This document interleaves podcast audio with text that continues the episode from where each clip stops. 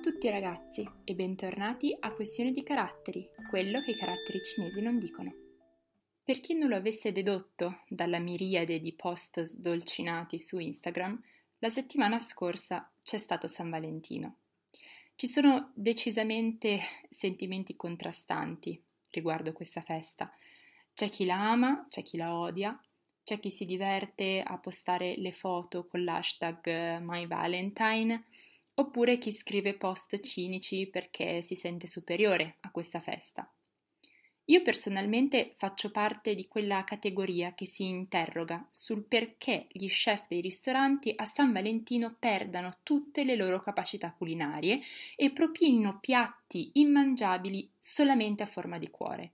Cioè, veramente fateci caso, San Valentino è come la criptonite dei cuochi. Vabbè, ma andiamo oltre. La puntata di oggi sarà sicuramente molto romantica, però, amici cinici, ho pensato anche a voi, quindi non scollegatevi. Innanzitutto, inizierei con lo svelarvi che in Cina la giornata dell'amore è in realtà il 20 maggio. Perché? Adesso ve lo spiego e facciamo un passo alla volta.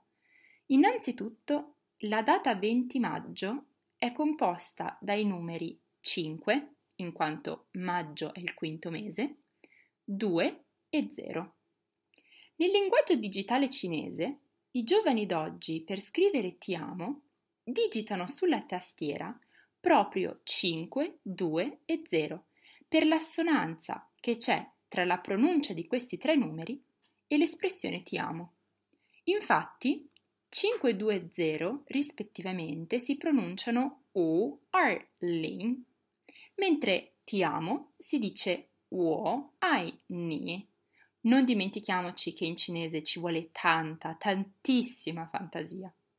Per questo motivo i giovani cinesi hanno scelto il 20 maggio come data per celebrare l'amore. Ottimo, ora che vi ho confuso per bene, passiamo a due espressioni molto romantiche che i cinesi usano in occasioni sdolcinate come questa. Quindi, fidanzati in ascolto, drizzate le orecchie perché con queste due espressioni vi faccio fare un figurone. Il primo è un proverbio che recita I Tien San che letteralmente significa un giorno tre autunni. Questo modo di dire lo si usa quando ci manca così tanto una persona che un solo giorno senza di lei sembra durare tre autunni ossia tre anni. Quindi la prossima volta che vi manca la vostra lei o il vostro lui, invece di usare il banalissimo mi manchi, scrivete un giorno tre autunni e vediamo come reagiscono.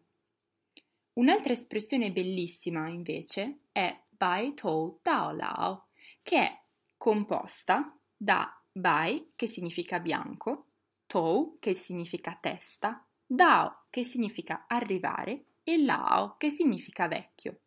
Quindi letteralmente significa che i due innamorati staranno insieme così a lungo da vedere spuntare i capelli bianchi nelle reciproche teste. In poche parole, invecchieranno insieme. Qui c'è del romanticismo da vendere, amici miei, non trovate? A proposito di romanticismo, voi come lo definireste?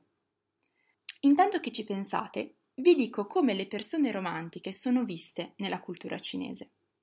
Dovete sapere che romantico in cinese si dice lang man ed è composto da due caratteri, lang che significa onda e man che significa esondazione. Ora voi mi direte che cosa c'entra tutta quest'acqua con il romanticismo, ma ora ve lo spiego. Nella cultura cinese i romantici sono assimilati sia alle onde, perché sono sempre inquiete, ma anche alle esondazioni, perché le emozioni che regala il romanticismo, o meglio ancora l'amore, sono così forti che una persona si sente totalmente inondata e trasportata. Fichissimo, vero?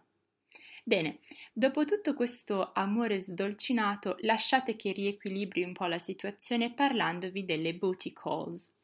Le booty calls sono letteralmente le chiamate fatte col sedere ossia quel contatto telefonico che viene chiamato quando ci si vuole divertire, ci siamo intesi, no? Cioè quando dico divertire non intendo giocare a burraco ovviamente, Non fatemi essere scurrile, dai.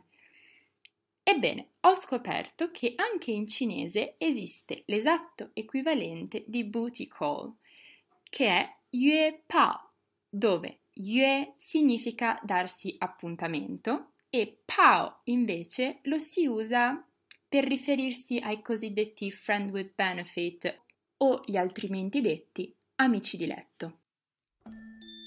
Bene amici, per oggi è tutto. Spero che la puntata di oggi vi sia piaciuta. Se avete dubbi o domande, non esitate a scrivere alla pagina Facebook o Instagram di Questioni di Caratteri, vi sarò molto felice di aiutarvi. Detto questo, spero di rincontrarvi alla prossima puntata e zai jian!